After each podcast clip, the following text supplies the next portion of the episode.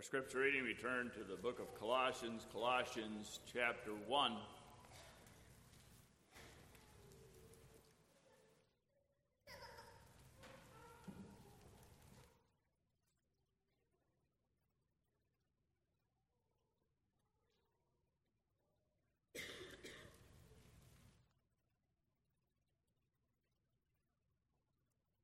We take note, especially as we read this chapter, of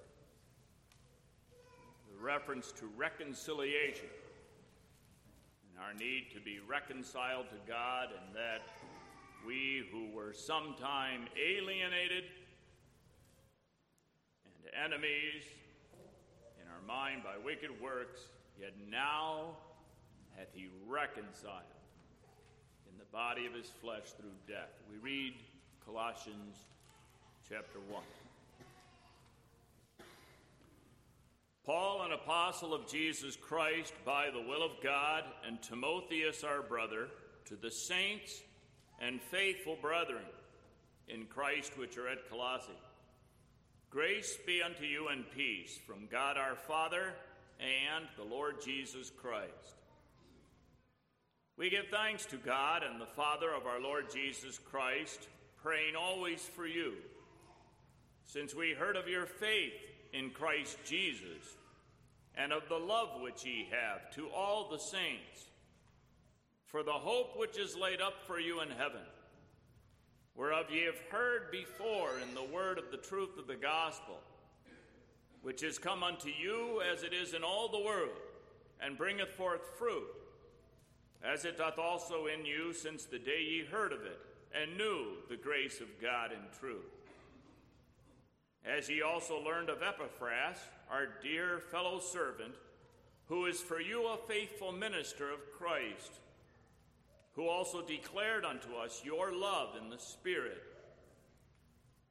For this cause we also, since the day we heard it, do not cease to pray for you, and to desire that ye might be filled with the knowledge of his will in all wisdom and spiritual understanding that ye might walk worthy of the Lord unto all pleasing, being fruitful in every good work and increasing in the knowledge of God, strengthened with all might, according to his glorious power, unto all patience and long suffering with joyfulness, giving thanks unto the Father which hath made us meet to be partakers of the inheritance of the saints in light, who hath delivered us from the power of darkness, and hath translated us into the kingdom of his dear Son, in whom we have redemption through his blood, even the forgiveness of sins, who is the image of the invisible God, the firstborn of every creature. For by him were all things created, that are in heaven and that are in earth, visible and invisible, whether they be thrones or dominions or principalities or powers.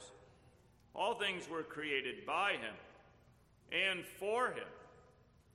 And he is before all things, and by him all things consist. And he is the head of the body, the church, who is the beginning the firstborn from the dead, that in all things he might have the preeminence. For it pleased the Father that in him should all fullness dwell, and, having made peace through the blood of his cross, by him to reconcile all things unto himself. By him, I say, whether they be things in earth or things in heaven. And you that were sometime alienated and enemies in your mind by wicked works, yet now hath he reconciled in the body of his flesh through death, to present you holy and unblameable and unreprovable in his sight. If ye continue in the faith, grounded and settled, and be not moved away from the hope of the gospel, which ye have heard, and which was preached to every creature which is under heaven, whereof I, Paul, am made a minister, who now rejoice in my sufferings for you, and fill up that which is behind of the afflictions of Christ in my flesh for his body's sake, which is the church whereof I am made a minister according to the dispensation of God which is given to me for you, to fulfill the word of God, even the mystery which hath been hid from ages and from generations, but now is made manifest to his saints, to whom God would make known what is the riches of the glory of this mystery among the Gentiles, which is Christ in you, the hope of glory, whom we preach, warning every man and teaching every man in all wisdom, that we may present every man perfect in Christ Jesus. Whereunto I also labor, striving according to his working, which worketh in me mightily. So far we read from the from the scriptures this morning. And what we just read and the rest of Scripture are the basis for the teaching of our Heidelberg Catechism in Lord's Day 5.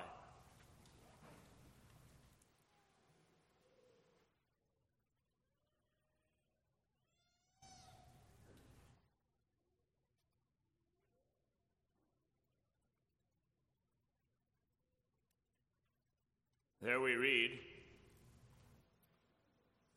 since then, by the righteous judgment of God, we deserve temporal and eternal punishment. Is there no way by which we may escape that punishment and be again received into favor? God will have his justice satisfied. And therefore, we must make this full satisfaction, either by ourselves or by another. Can we ourselves then make this satisfaction? By no means. But on the contrary, we daily increase our debt. Can there be found anywhere one who is a mere creature able to satisfy for us? None. For first, God will not punish any other creature for the sin which man hath committed. And further, no mere creature can sustain the burden of God's eternal wrath against sin so as to deliver others from it. What sort of a mediator and deliverer then must we seek for? For one who is very man and perfectly righteous, and yet more powerful than all creatures, that is, one who is also very God.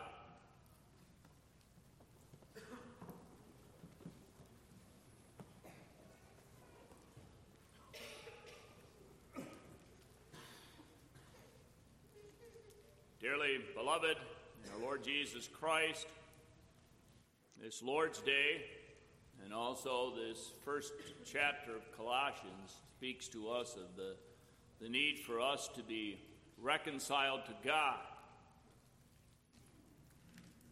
The Lord's Day speaks about us needing to be again received into favor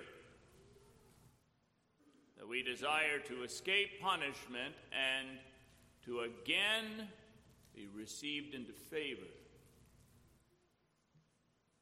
And Colossians 1 speaks of the fact that we were sometimes alienated. We were enemies in our mind by wicked works, so we read. Enemies alienated. We needed to be reconciled to our God. And the good news of the gospel is that Christ has reconciled us to God. He has made peace through the blood of his cross by him to reconcile all things unto himself. And then verse 21 now hath he reconciled in the body of his flesh through death. This chapter and this Lord's Day speak of the, the comfort of knowing we've been reconciled to our God. Some, of course, remain enemies. When it speaks here about him reconciling all things unto himself, this passage is not speaking universal salvation. That all human beings are, you know, saved in Jesus Christ. That is not the teaching of Scripture. Many remain in enemies, and many will suffer everlastingly. Many there are that do not sincerely repent. And they continue on in their sin. And everlastingly they will suffer. Yet Christ has come and has reconciled us to God. There are those who sometime were alienated and enemies, but who now have been reconciled to our God, and we have peace with God. To have peace with God. You think of the opposite. Going through each day and not having peace with God. God, by His grace, works in His people faith, brings them to repentance, works in them so they come to God and confess their sin and seek forgiveness. And God comforts them, and they have peace with God. And having peace with God, those who have peace with God commune with God, and they commune with one another. There are many that speak about peace. There are many that talk about there being peace among men, and that we're the thought that maybe someday it will happen when on earth there will really be peace among men, among those that walk contrary to what God says, there, there will be no peace. But there are those who do have peace with God by the grace of God. And to have peace with God and peace, peace in our homes, peace in our marriages, to have peace in our families, to have that wonderful blessing of peace. And sometimes we have somebody in, that's closely related to us that's walking in a sin. And that is very, very difficult indeed. Even in such times, the Lord is with us, and the Lord will guide us and will comfort us, and continues to bless us and bless us in our generations. And we look to Him for that grace. Today, this morning, with this Lord's Day, this Lord's Day is a kind of leads into the subject of deliverance. The second part on man's deliverance. Our mind is directed to how Christ has reconciled us to God. We consider, first of all, the need that we have to be reconciled, and then the reconciliation who could reconcile us, and the fact that Christ has that God has reconciled us to himself by Jesus Christ. And then lastly, we look at it from the viewpoint of friendship. That we do have friendship with God and we have friendship with his people. The need to be reconciled. We consider, first of all, the need, secondly, the reconciliation, and thirdly, the friendship.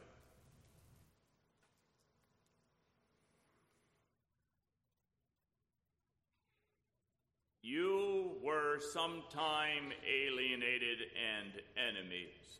Now that's said to you and to me.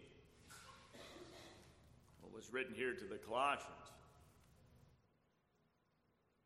That it is the case that we were sometimes alienated. We were enemies.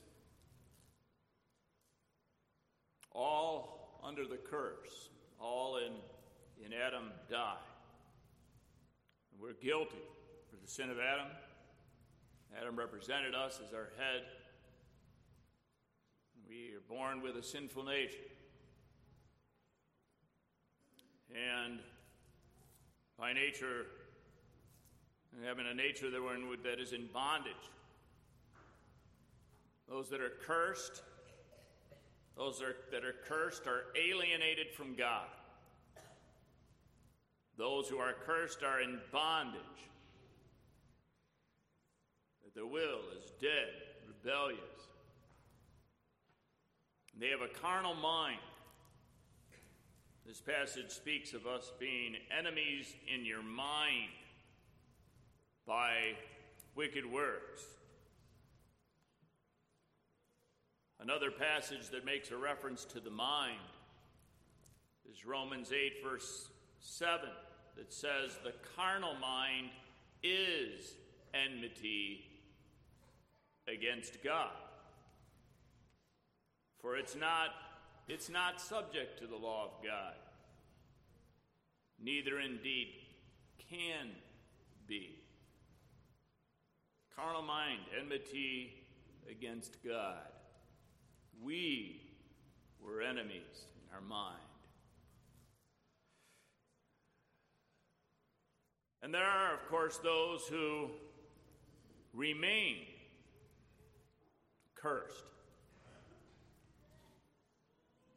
There are those that point to the verse here about reconciling all things unto himself and stressing the idea that there's a reconciling of all things. And, well, it is a point to be stressed, but it is also to be understood what that means.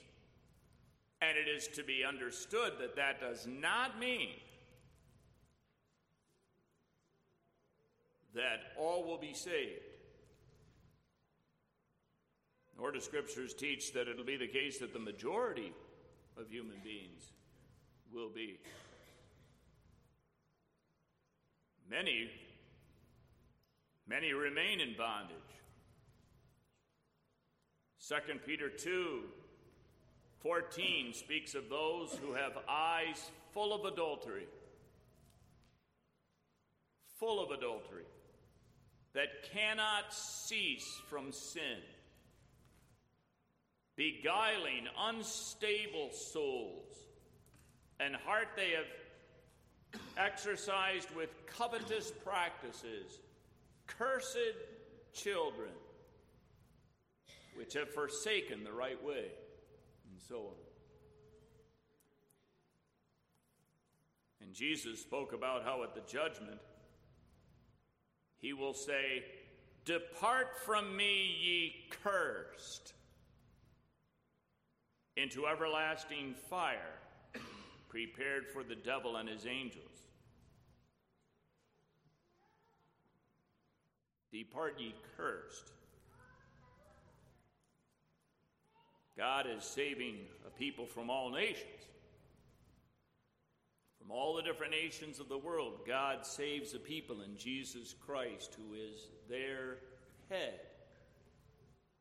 We know the scriptures do not teach that all human beings will be saved.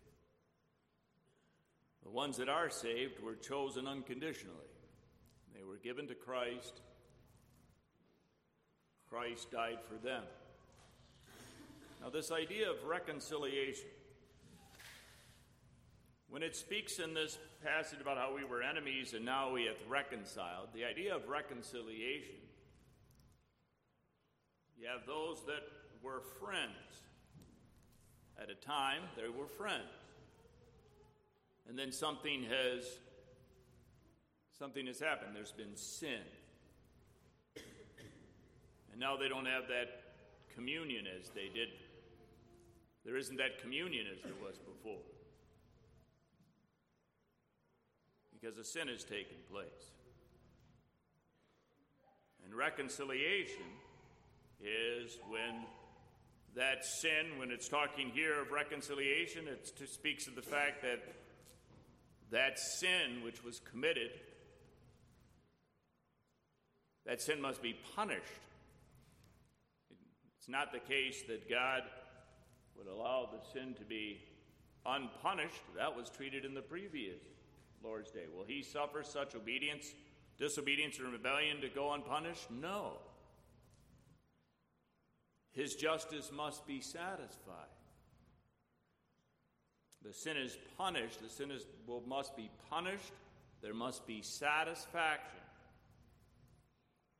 There must be one who will suffer that punishment, who will sustain the wrath of God, satisfy God's justice, that we may be reconciled to God. And then again,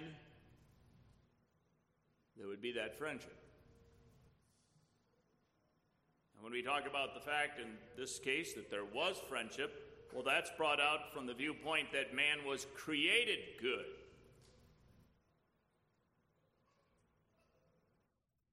He bore the image of God.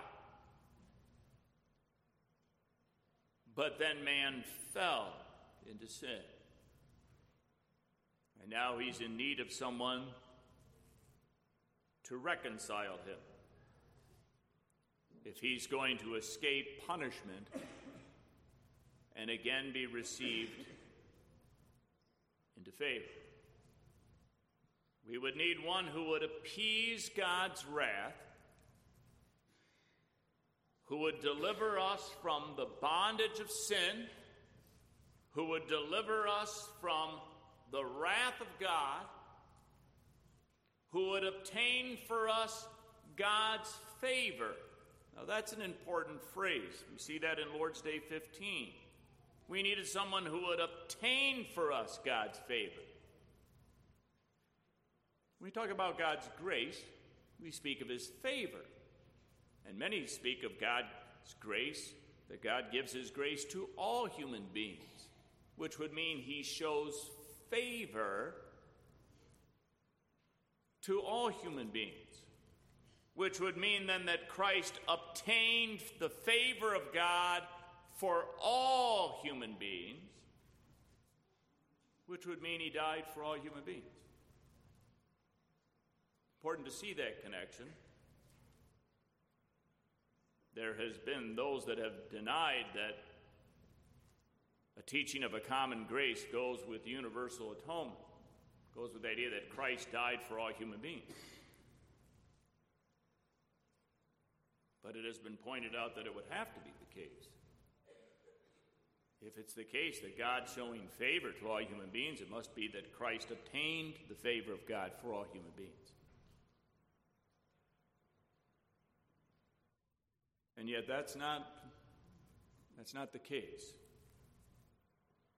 He didn't die for all human beings. But it is important for us now looking at it from the viewpoint of the fact that we needed one who would obtain for us God's favor, who would obtain for us the quickening spirit, who would quicken us and raise us from the dead, and that we'd be delivered from bondage. To do that, satisfaction is necessary, and that is stressed in the Lord's day. God will have his justice be satisfied. In the Old Testament, that was set forth in the pictured in those Old Testament sacrifices. But the fact that those Old Testament sacrifices had to be repeated over and over again brought out that it was not possible that the blood of animals, those animals that they would offer, would take away sin. There needed to be the coming of the one who would offer the one perfect sacrifice. We deserve temporal and eternal punishment. You know, that's referred to in the Heidelberg. It's also referred to in the canons, in the second head, Article 1. And there it words it that what that God's the punishment is not only temporal. It's not only things that happen in this life, As if someone might think, well, I think, you know, sin is punished just in this life. And it says it will be punished not only with temporal, not only with what happens in this life, but with eternal punishment in body and soul, which we cannot escape unless satisfaction be made to the justice of God. We needed one who would sustain God's wrath, who would bear the wrath of God, and who would love God perfectly, bearing God's wrath, loving God perfectly. One whose blood would be shed having made peace through the blood of his cross. We needed someone who would offer that perfect sacrifice whose blood would be shed. And then the question is who could do that? Now, of course, we know that Christ did. This Lord's Day is designed to bring out to us why did he have to be a man? Why did he have to be righteous? And why did he have to be God? And then it's good for us to take note that man fell. And when he fell, he needed God to take upon himself the human nature to save him. And that was God's plan. First, it asks for there to be this reconciliation. Can we make that satisfaction ourselves? And the answer is no, we, we can't. Our guilt increases. Daily, we increase our debt. Think of the fact that we have, we have a sinful nature. Think of our sinful thoughts, words, and actions. There's also a communal guilt.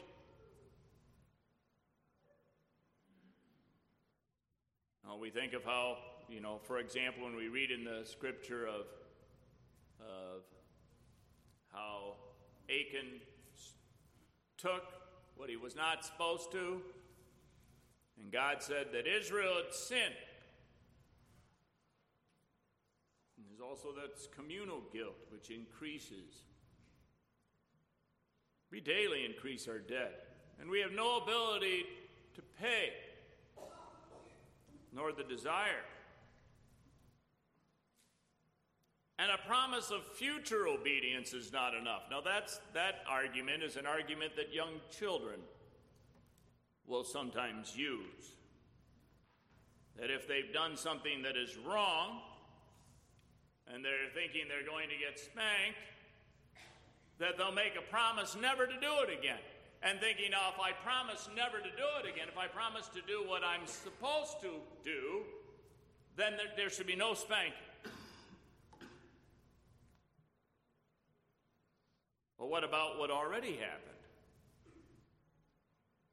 And of course, you know, there needs to be there needs to be discipline. When we talk about our sin now, our sin needed to be punished. Even if we could say, we'll stop sinning and we won't sin anymore, which of course is impossible. But even if it was possible that we could actually stop at this moment, we would still deserve to be punished for everything that before that.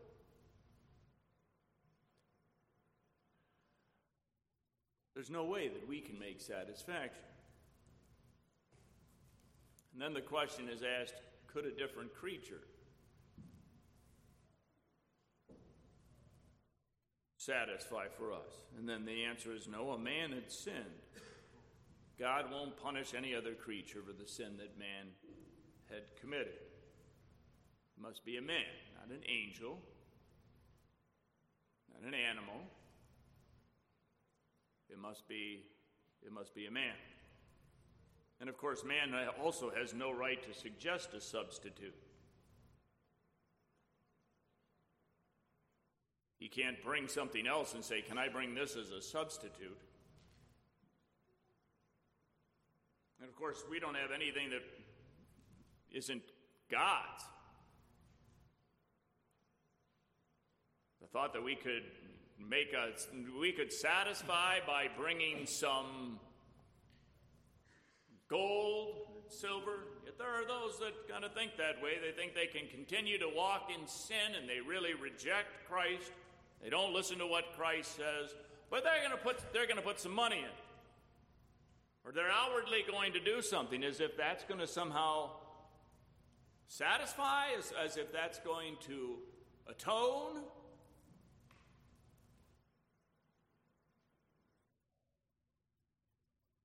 Man cannot man cannot satisfy, nor can he nor can other some other creature be a be a substitute. And also, it can't be a mere creature.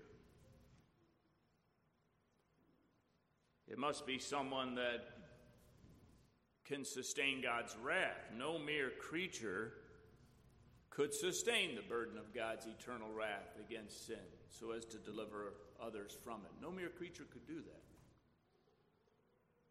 To sustain God's wrath, to bear the wrath of God, to deliver us we needed someone who would deliver us, someone who could quicken us and deliver us from bondage. We needed someone who was very man, who was perfectly righteous, and yet more powerful than all creatures. Someone who was very God. Now, two things to take note about that. One is that God planned it that way. It isn't by chance that when we fell, now we needed God to take upon himself the human nature to save us. That didn't happen by chance, that it just so happened that when we fell, the only the situation was such that the only way we could be reconciled was for the incarnation, for there to be the incarnation. The Word was taking upon himself, took upon himself the human nature. It was God's plan all along that man would fall and that Christ would come raise us to a higher life, to reconcile us to God and raise us to a higher life than what Adam had before the fall. The second point to take note is that man fell and needed a redeemer, and it was impossible for man to bring that about. We need a mediator to reconcile us to God, and He's got to be perfectly righteous. How's that going to happen?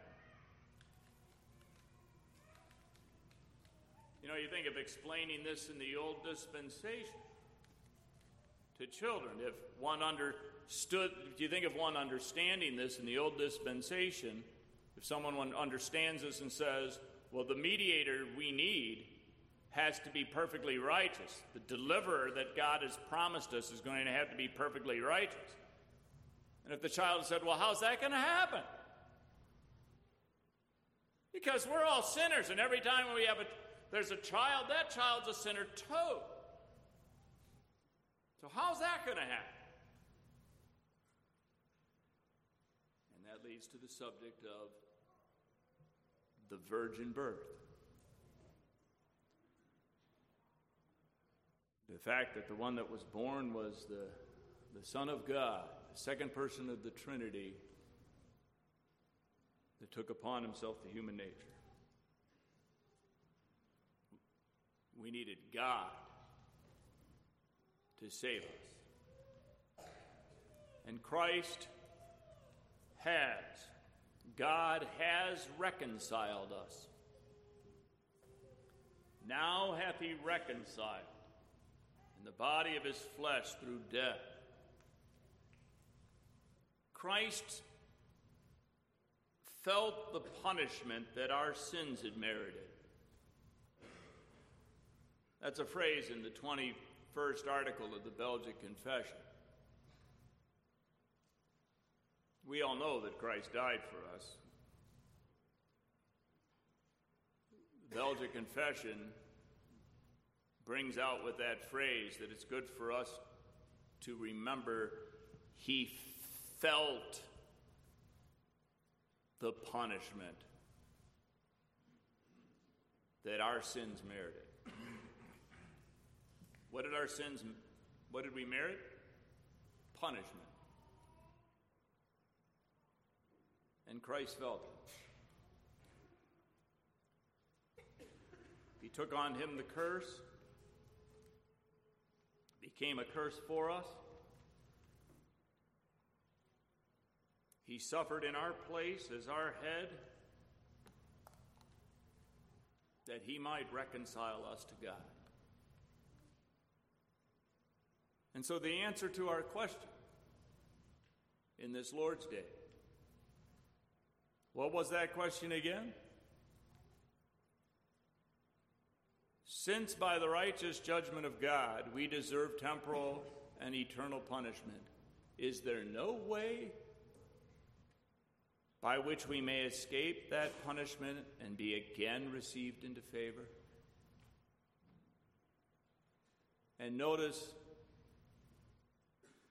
we don't just mention escaping punishment.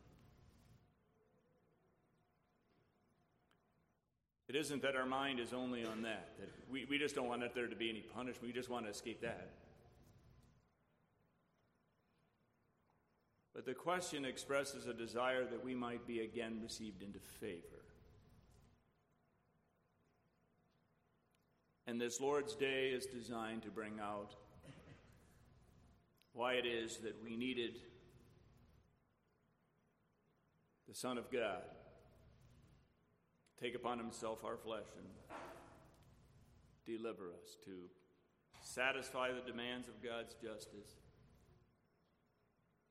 reconcile us to God, and that He did.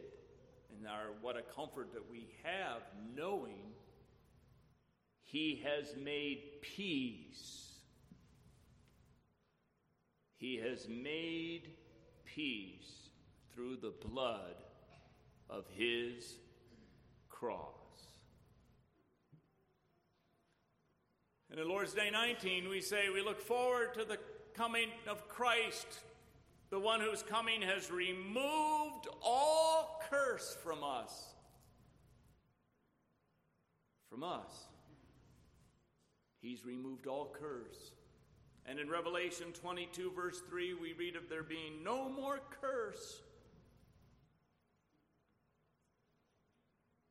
There are those that will suffer everlastingly. And it's only by the grace of God that we've been saved. You've been reconciled. You have peace with God. You and me, who were sometime alienated and enemies, we enjoy friendship with God. We really do. All for whom Christ died are certainly saved. And that's another point about the cross when people say he died for all human beings to say, well, then that would mean that all human beings are saved. Because he saved everyone he laid down his life for. He laid down his life for his sheep, and all of his sheep are certainly saved. He obtained eternal redemption for us by his one sacrifice. He satisfied. He did enough. That idea of satisfied, he did enough. There's no condition. And all the ones for whom he died are certainly certainly saved. We have peace.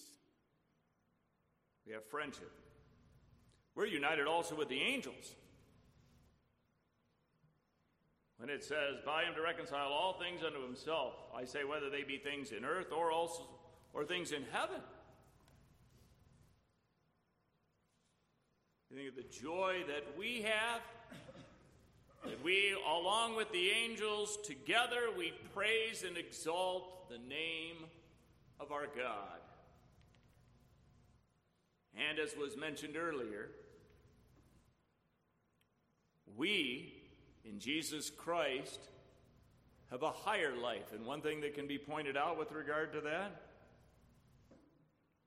Christ, we have this, we have heavenly, everlasting life. Everlasting, that we will never sin. Where Adam, though he was created good, was righteous and holy, yet it was the case that it was possible for him to sin, and he did. In Christ, we're not able to sin. We'll never die. Forever, we will have fellowship with God.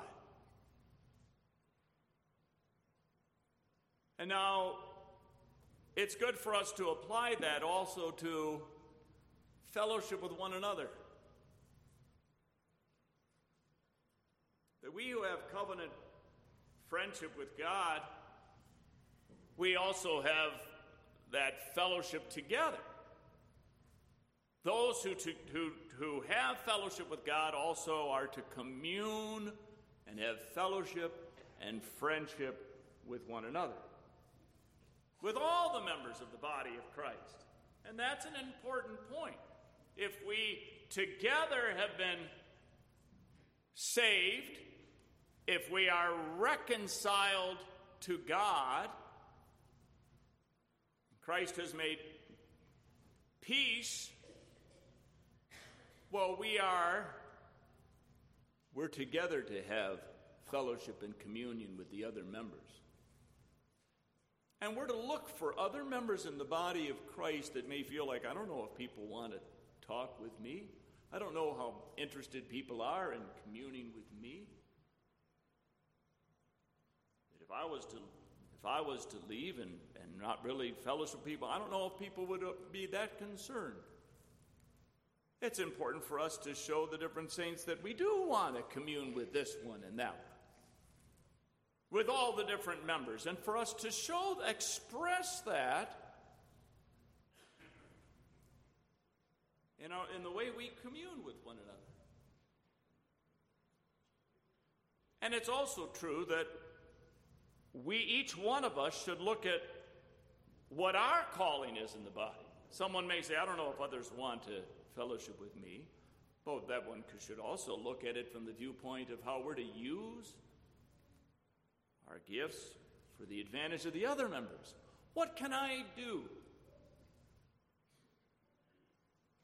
to encourage another member in the body of Christ, to use our gifts for the advantage of the others, and to fellowship together. And then we think, and then we apply that now to fellowship in, in the home. on this day, we think of the, our mind when we talk about the communion in the home between parents and children, having friendship with our children, children being friends with one another. You think of your fellow family members as your friends. Like children, do you view your mother as your friend? Your dear friend, and your father as your friend. And then also parents viewing their children as their friends. And then in our conversation, showing that we're friends, expressing our love for one another and in our thinking of the needs of other. What can I do to assist, to encourage other members of the family?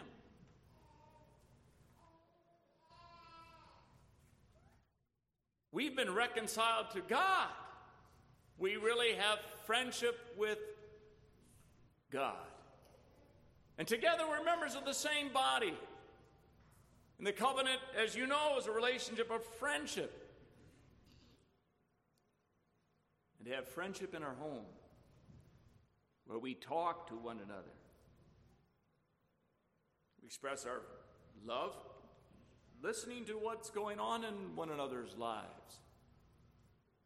Children showing their love for their parents, thinking of talking to them about what's going on in their parents' life, seeking to help them, looking and seeing when, when, they, when there's a way they could help out. And delighting to do that and expressing appreciation,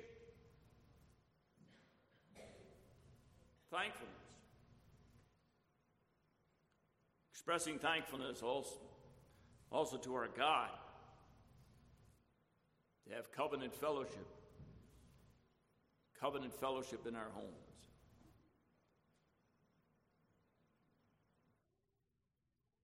And of course, we know there are times when there's someone that's walking in a way they ought not. And how difficult that is when we have somebody in the family that's walking in a way they ought not. And then we do together try to bring someone to repentance. Oftentimes in family life, there is repentance. Many t- we, we sin against one another, and there are many times that there are apologies and, and that there is forgiveness expressed. That happens in marriage, that happens in families. That one is offended, and another one comes and apologizes. And the other one says that they forgive that person. And then they show that they really have forgiven. There's sometimes when a person is doesn't turn and they don't say they're sorry. And they continue on walking the wrong way.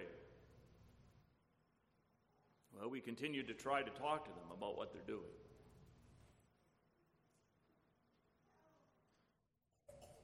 even if it may be the case that some of them don't turn, we who come to God and confess our own sin and look to God for forgiveness, God comforts us that we have peace with God. We have peace with God. We have communion with God we have communion with God's people. And when we know other brothers and sisters going through such a difficult time, and as we express to them our love and encouragement as brothers and sisters in Christ, that such a person in a family situation like that, as difficult as it is, is so thankful for the communion they do have with God and the communion they have with the saints. And that when we talk about our family, we think of all our brothers and sisters in Jesus Christ who have been redeemed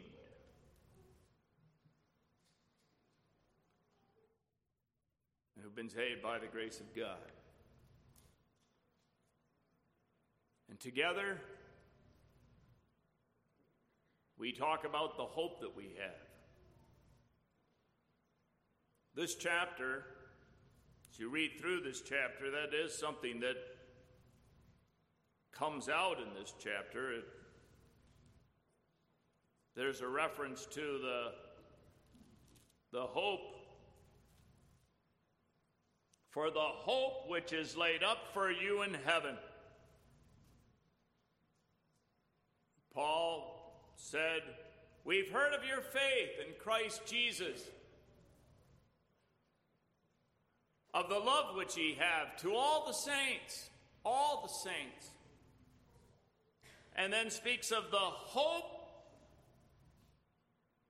the hope that is laid up for you in heaven, which you've heard about which you've heard before in the word of the truth of the gospel which is coming to you. The hope that is laid up for us.